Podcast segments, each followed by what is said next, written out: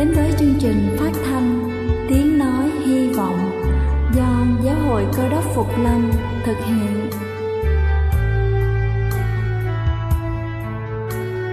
Kính thưa quý vị, Đức Chúa Giêsu trước khi Ngài về trời đã ban cho các môn đệ của Ngài một điều răn mới, đó là họ phải yêu thương nhau như chính tình yêu mà Ngài đã dành cho họ. Quả thật vậy thưa quý vị, tình yêu thương là một món quà vô giá mà Chúa đã ban cho nhân loại và đó cũng là thông điệp mà chúng tôi muốn gửi đến toàn thể quý vị.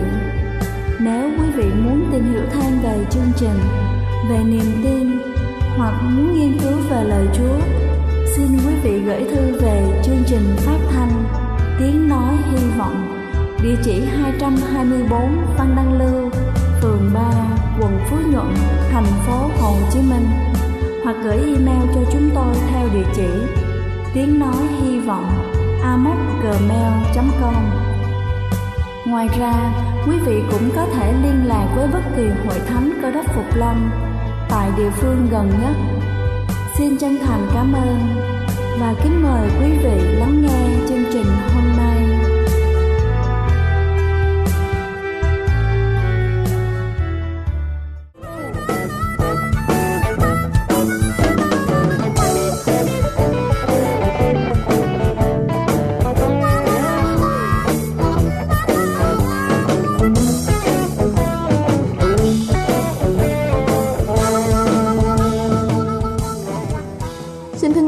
Chào quý vị khán giả thương mến. Chúc quý vị có một buổi sáng với tinh thần thật sảng khoái để làm thật tốt công việc của mình.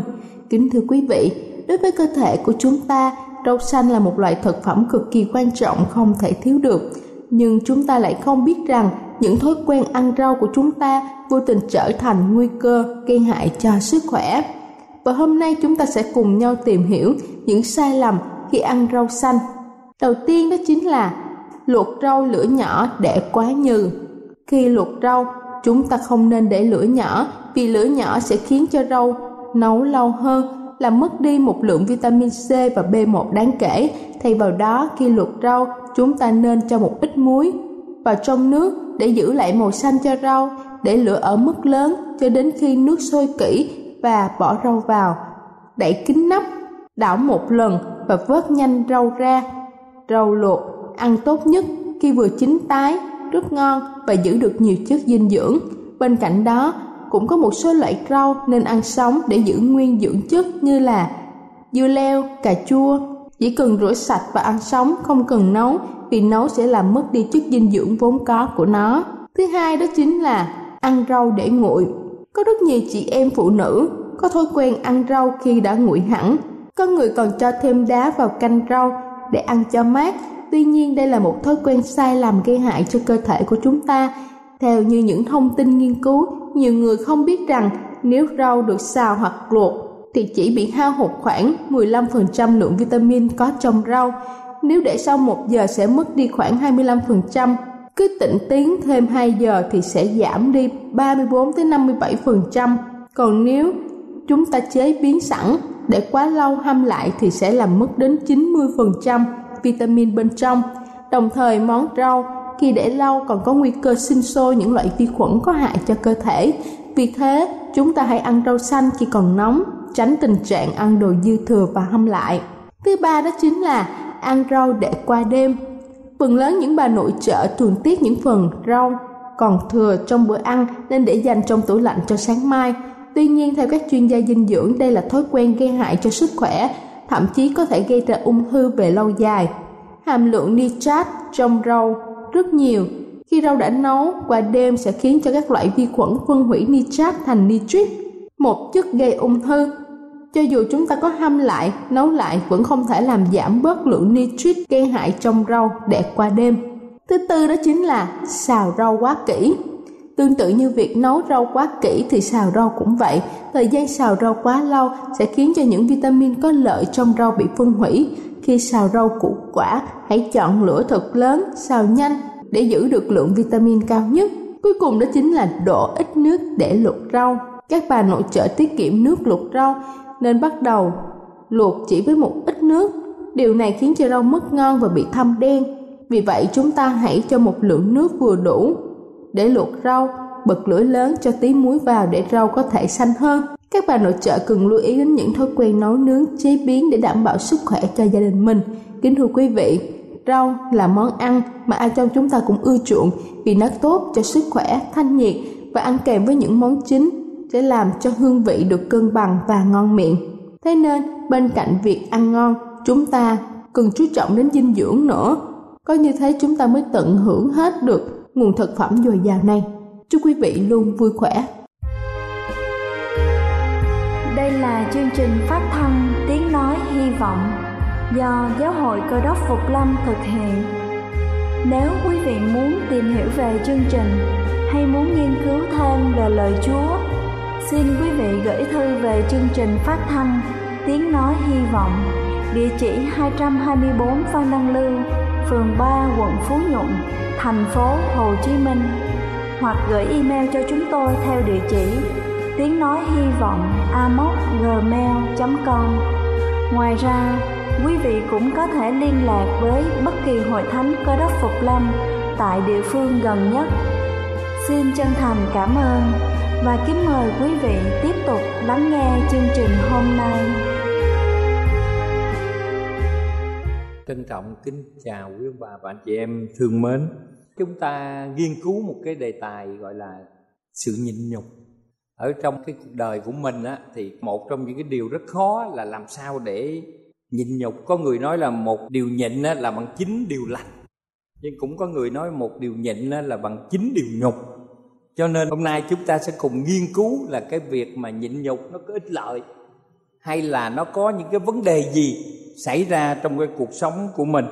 Chúng ta mà khi đọc trong sách 1 Corinto đoạn 13 trong phần này của Kinh Thánh, mô tả những đặc tính về tình yêu thương.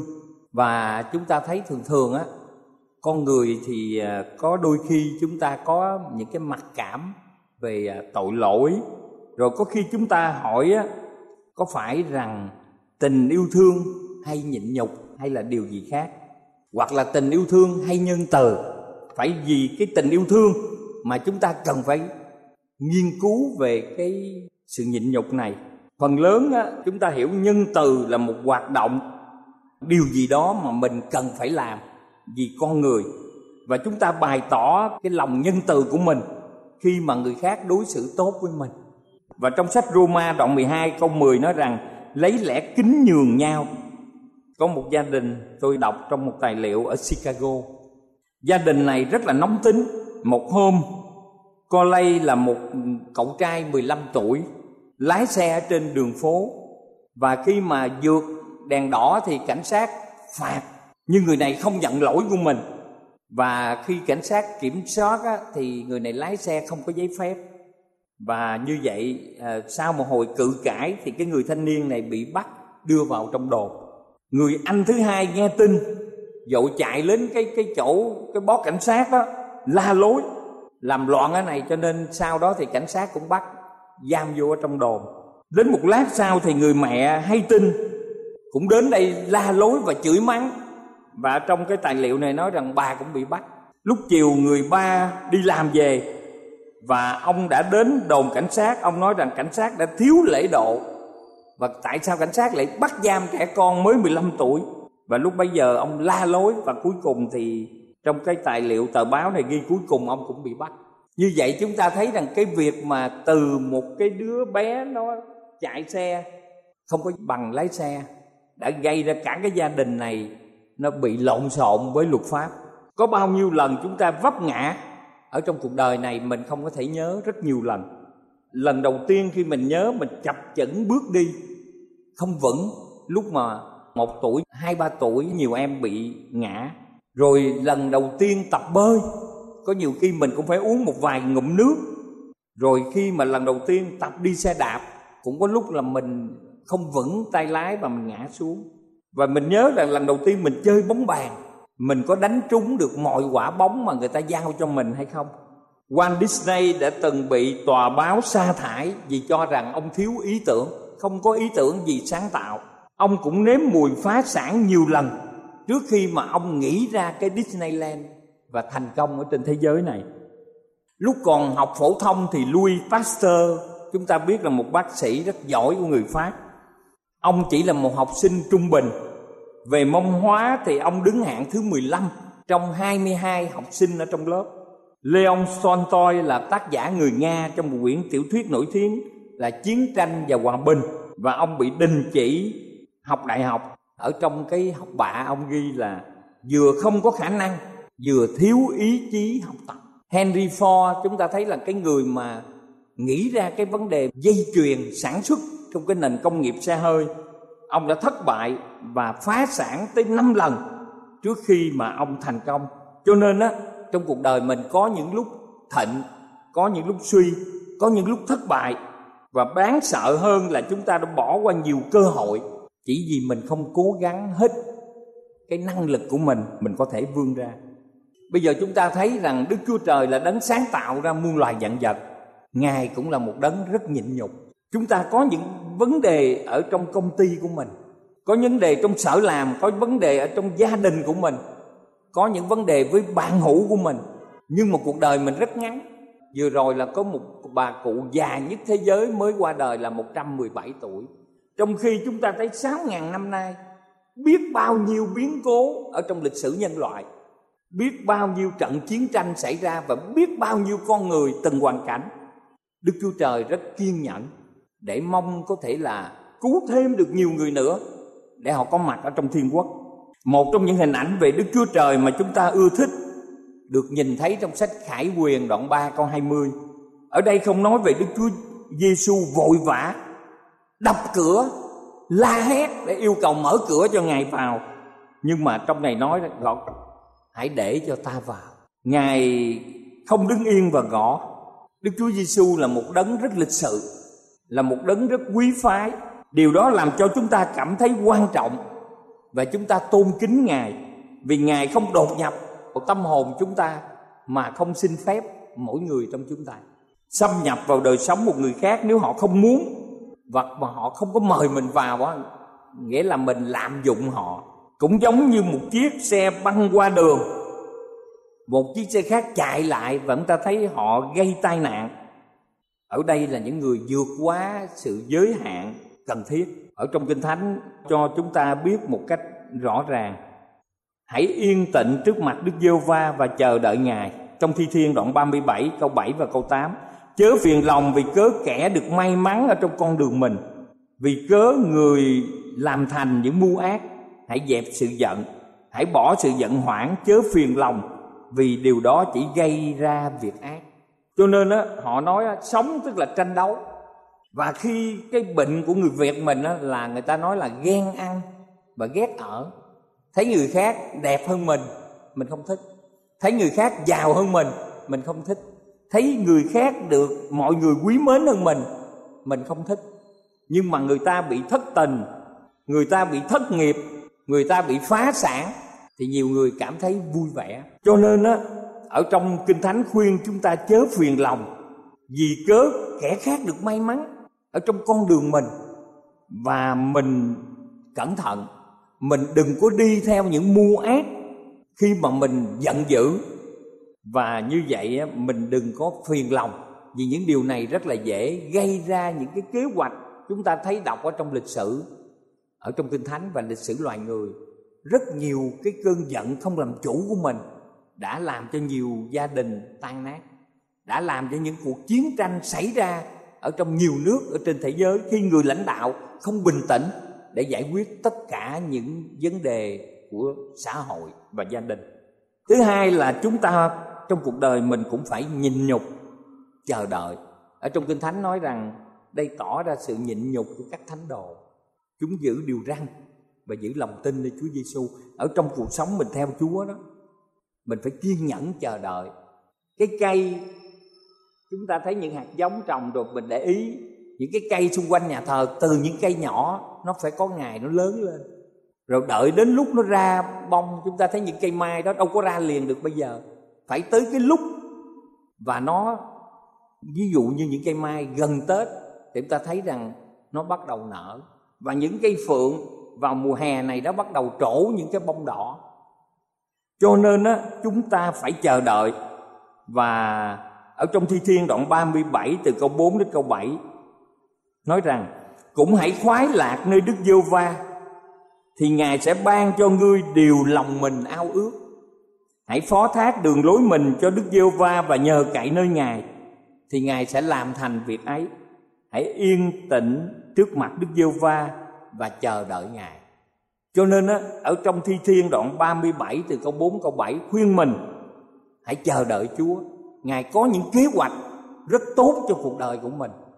Một người cha và người mẹ bao giờ cũng muốn cái gì tốt nhất đến cho con mình, nhưng khi nào phải cho tiền, khi nào đưa đứa bé này sử dụng xe, khi nào chuyển tiền vào tài khoản là phải cái thời điểm mà họ thấy tốt nhất để có thể giúp đỡ những người thân ở trong gia đình của mình. Chúa cũng vậy ngài sẽ ban cho chúng ta những điều mà lòng mình ao ước. Nếu muốn vậy chúng ta phải phó thác đường lối của mình cho chúa. Thường thường là mình không phó thác mà mình tự hoạch định đường lối của mình rồi tới khi mà mình làm bể hết trơn rồi đó, mình mới kêu chúa giúp đỡ mình. Và trước khi khởi sự, mình không cầu nguyện. Mình không có nghiên cứu những cái đường mà Chúa khuyên mình phải đi. Jeremy đã tiếp tục bày tỏ mà chúng ta thấy được viết như sau, mỗi buổi sáng thì lại mới luôn. Sự thành tín ngài là lớn lắm. Hồn ta nói đức giê va là cơ nghiệp ta nên ta để lòng trông cậy nơi ngài trong sách ca thương đoạn 3 câu 23 và 24 mỗi ngày mới, mỗi buổi sáng là một ngày mới. Sự thành tín của ngài ngài nhớ đến mình. Nếu chúa không kêu mình thức dậy, chuyện gì xảy ra? Và một ngày mới như vậy, năng lực mới. Và chúng ta nghĩ rằng đức giê va là cơ nghiệp của chúng ta. Và chúng ta phải làm gì? Trong cậy nơi chúa. Bruce là vị vua của tô cách lan sau khi thất trận liên tiếp ở trên chiến trường, ông vào một cái hang núp ở trong đó. Và chúng ta thấy binh lính của ông thì kẻ thì chết, người thì bị thương, người khác thì bỏ ông chạy. Trong lúc mệt mỏi, ông hoàn toàn tuyệt vọng và ông nói rằng, chiến đấu làm gì nữa vô ích? Kẻ thù của ta quá mạnh. Trong lúc tuyệt vọng ấy thì ông nhìn thấy một con nhện đang cố gắng văng tơ giữa hòn đá bên đây và hòn đá bên kia và ông thấy nó tại sao con nhện này nhiều lần nó muốn văng cái tơ qua bên kia rồi bị hỏng. Và nó kiên nhẫn làm đi làm lại nhiều lần. Và ông nghĩ rằng con nhện này rất kiên nhẫn và can đảm. Nếu nó văng được sợi tơ này, thì mình phải học theo nó và tiếp tục giao chiến nữa, không thể nào chịu đầu hàng. Quả thật, con nhện nhỏ bé này đã kiên nhẫn quăng mình nhiều lần và một sau đó nó đã quăng được qua tới cái tảng đá bên kia. Và nó bình tĩnh cột cái sợi tơ lại. Vị vua đứng dậy và nói rằng, hỡi con nhện nhỏ bé, cảm ơn ngươi. Ngươi đã cho ta một bài học rất quý báu. Ta sẽ cứu, giải phóng nước tu kích lan một lần nữa. Và với lịch sử ghi rằng, với một sự quyết tâm mãnh liệt, ông tụ tập binh sĩ ra trận, chiến đấu với kẻ thù. Và cuối cùng ông đã thắng trận vẻ vang và ông đã cứu lấy đất nước tu cách lan của ông khỏi tay kẻ thù. Cho nên kiên nhẫn rất là quan trọng. Người ta nói rằng kiên nhẫn tức là mẹ của thành công. Thất bại mình kiên nhẫn, mình sửa lại, mình làm lại cho nó hoàn hảo. Cho nên trong cuộc đời sẽ có những cái tình cảm tiêu cực và tích cực khi mà mình nhịn nhục. Chúng ta thấy có những ngày mặc cảm tội lỗi đến cùng với mình với những sự đau đớn, buồn phiền, giận dữ và những sự lên án sai lầm, đố kỵ ở trong đời sống. Và chúng ta thấy ở trong cái đời sống mình nó có những cái hữu tình cảm. Chúng ta thấy bánh mì mà muốn dày lên được á, là nó phải có cái một nổi trong đó. Nếu mình để những điều xấu nó phát triển chung với những điều tốt của mình á, thì một chút cái xấu của này nó sẽ dày lên cái cái sự gọi là những cái lòng ham muốn, sự ích kỷ của mình và nó làm phá hỏng nhiều cái đức tính tốt ở trong cuộc đời của mình. Cho nên trong kinh thánh cũng khuyên của mình, chớ phiền lòng vì cớ kẻ làm dữ, cũng đừng ghen tị kẻ tập tành sự gian ác. Nếu người ta giàu, nếu người ta phát triển mà mình nhìn thấy đi theo con đường gian ác, thì mình đừng có tập theo cách đó. Mình đừng có ghen tị vì như vậy, mình sẽ sụp vô cái hố sâu của người đi trước. Trong sách thi thiên đoạn 37 câu 1 tôi xin đọc lại. Chớ phiền lòng vì cớ kẻ làm dữ, cũng đừng ghen tị kẻ tập thành sự gian ác. Và trong câu 8 thì cho chúng ta hiểu một cách rõ ràng, hãy dẹp sự giận và bỏ sự giận quản, chớ phiền lòng. Vì điều đó chỉ gây ra việc ác, mình phải cẩn thận.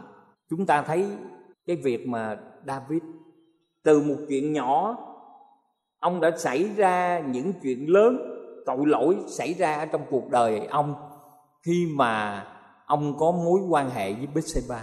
Chúng ta biết rằng David cũng đã từ bỏ sự nóng giận, bày tỏ với Chúa điều đó. Chúng ta biết rằng dầu không bao giờ trộn chung với nước cũng vậy. Tình cảm xấu không hòa được với tình cảm tốt. Và nếu đời sống của chúng ta đầy tích cực thì chắc chắn sự nhịn nhục sẽ theo sau ở trong cuộc đời của mình. Cho nên chúng ta thấy mình làm thế nào để chúng ta có quyết định đúng đắn, để tha thứ, làm sao tha thứ được cho những người mà làm tổn thương cuộc sống của mình. Chỉ có nhịn nhục liên quan vấn đề kiềm chế bản thân của mình. Người nóng giận là người nóng tính và một người nhịn nhục, chúng ta biết đó là một người kiên nhẫn chỉ có nhịn nhục thì chúng ta có thể giải quyết được mọi tình huống ở trong gia đình, ở trong công sở, thậm chí là trong mối quan hệ tình cảm của người nam với người nữ. Một thanh niên trong làng bị lăng mạ một cách thậm tệ. Anh vội vàng đến vị mục sư để kể ông nghe và nói rằng muốn đi trả thù. Vị mục sư nói rằng tốt hơn con nên trở về nhà. Người thanh niên này nó không, con bị nó nhục mạ trước đám đông. Con phải trả thù và người mục sư nói rằng đó là điều chính đáng. Tại sao con nên về nhà lúc này? Sự nhịn nhục cũng giống như bùn. Người thanh niên nào nó không không thể chịu được. Vì mục sư mới trả lời lần này con, có một điều con có thể học hỏi tốt bây giờ. Bùn sẽ được gạt sạch dễ dàng. Nếu để lâu á, mà dày mình gõ, nó sẽ tóc ra. Thời gian sẽ khiến cho mình á, thay đổi cái sự suy nghĩ. Có những điều mình phản ứng rất tiêu cực ngay lúc đó, nhưng mình để tới buổi chiều hoặc một lát nữa đó thì mình sẽ có những hành động ôn hòa và dễ chịu hơn. Chúng ta cũng học gương khiêm tốn của ông Job. Job là một người rất thanh liêm, chính trực và giàu có. Ông sinh được bảy con trai, ba con gái. Ông có được bảy ngàn con chiên, ba ngàn con lạc đà, năm trăm đôi bò và nhiều đầy tớ. Ông đang giàu sang. Ông đang hạnh phúc. Thế rồi bỗng nhiên tai họa dồn dập đến ở trong ông và cuộc đời của ông. Nhà sập đã đè chết con cái của mình và chiên bò lừa bị cướp sạch. Đã vậy ông còn bị bệnh phong cùi lỡ lối. Và chúng ta thấy rằng thật là một cái chuỗi ngày rất là đau đớn. Dân trong vùng thấy vậy thì phê bình chế nhạo ông, bạn hữu xa lánh. Và vợ ông thấy chồng lâm vào cái tình khổ nạn này thì bà kêu trách và dục ông là phải khích bác chúa. Bà nói rằng ông còn tin cậy nữa làm gì? Hãy nguyền rủa đức chúa trời đi. Rồi ông chết cho rảnh.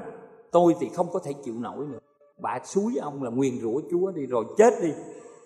Nhưng mà ông suy nghĩ và ông nói rằng bà thật là người mất trí rồi. Chúng ta nhận lãnh ơn lành từ chúa. Sao chúng ta lại không nhận sự đau khổ này? Dù gian lao, chịu khổ bao nhiêu chúng ta phải một lòng trông cậy chúa. Ngài tức là đấng yêu thương và nhân hậu. Người không bao giờ từ bỏ chúng ta. Và với cái đức tin trong những lúc khó khăn, ông đã vượt qua được. Và kinh thánh cho biết sau thời gian thử thách, ông đã được chúa thương yêu và ban phước nhiều hơn trước. Sau này ông có gấp đôi 14.000 con chiên 6.000 con lạc đà, một ngàn đôi bò, một ngàn lừa cái và ông sinh cũng được bảy trai, ba gái. Ông còn sống thêm 140 năm nữa và vui hưởng sự bình an trong phần còn lại của cuộc đời. Như vậy, kính thưa quý ông bà và anh chị em, thương mến, Đức Chúa Trời muốn xây dựng chúng ta có một đức tính tốt. Chúng ta phải học theo gương của Chúa Giêsu sự kiên nhẫn. Không phải là trong cái thời điểm nào Ngài muốn đến thế gian mà Chúa đến. Trong trước khi mà Chúa đến 605 năm tiên tri Daniel đã thấy trước rằng trong cái giai đoạn mà Chúa Giêsu sẽ đến thế gian vào năm 27 sau Chúa, và tiên tri Daniel đã thấy rằng đúng 3 năm rưỡi sau, vào năm 31 thì Ngài sẽ chịu hy sinh. Và đến năm 31 chúng ta thấy khi mà vào mùa xuân, thì Chúa Giêsu đã bị đóng đinh. Và đến năm 34 theo lời tiên tri, thì khi chấp sự Ê Tiên bị ném đá, lẽ thật không còn dành cho người Do Thái nữa và người Do Thái đã chạy khắp nơi ở trên thế giới. Việc chạy đi này đã đem lẽ thật của Chúa rao giảng trên khắp thế giới. Và chúng ta là một trong quốc gia hưởng được những cái ơn huệ lớn lao này. Đôi khi trong cuộc đời mình mình muốn làm lẹ hơn cái kế hoạch Đức Chúa Trời. Abraham đã hành động như vậy. Sự lộn xộn xảy ra của Do Thái và các nước Trung Đông ngày nay. Thì chúng ta thấy rằng Abraham và Sarah được hứa là có con nhưng mà họ muốn làm lẹ hơn kế hoạch của Chúa. Bà đã đưa con đòi đến ngủ với chồng mình. Và hậu quả chúng ta thấy rằng Aga đã sinh ra Ismael và sau đó bà cũng sanh ra con. Và việc này đã gây những hệ lụy lớn cho tới ngày hôm nay. Gia cơ bày tỏ rằng hỡi anh em, hãy coi sự thử thách trăm bề thoạt đến cho anh em như là điều vui mừng trọn vẹn. Vì biết rằng sự thử thách đức tin anh em sanh ra gì? Sanh ra sự nhịn nhục có đôi khi trong cuộc đời mình mình gặp sự thử thách về mọi việc trong gia đình, về trong hội thánh, về trong công việc làm, về trong mối quan hệ, thì chúng ta biết rằng sự thử thách đức tin sanh ra sự nhịn nhục. Trong gia cơ đoạn 1 từ câu 2 câu 4 biết rằng, nhưng sự nhịn nhục phải làm trọn việc nó hầu cho chính mình, anh em cũng trọn lành toàn vẹn, không thiếu thốn chút nào. Và trong thi thiên đoạn 40 câu 3 nói rằng lắm người sẽ thấy điều đó bắt sợ. Và nhờ cậy nơi Đức Giêsu va chúng ta nhớ rằng khi chúng ta thực hiện những điều này, lắm người sẽ thấy cái điều ơn phước ở trong cuộc đời chúng ta. Họ sẽ sợ và họ nhờ cậy nơi Đức Giêsu va nơi chúng ta. Như vậy thì sự nhịn nhục cũng là một điều rất là quan trọng. Sự kiên nhẫn khiến chúng ta trung tín đi theo đường lối của Chúa cho tới lúc mà ngài tái lâm và chắc chắn chúng ta sẽ có trong thiên quốc cầu Chúa ban phước và cùng riêng bà là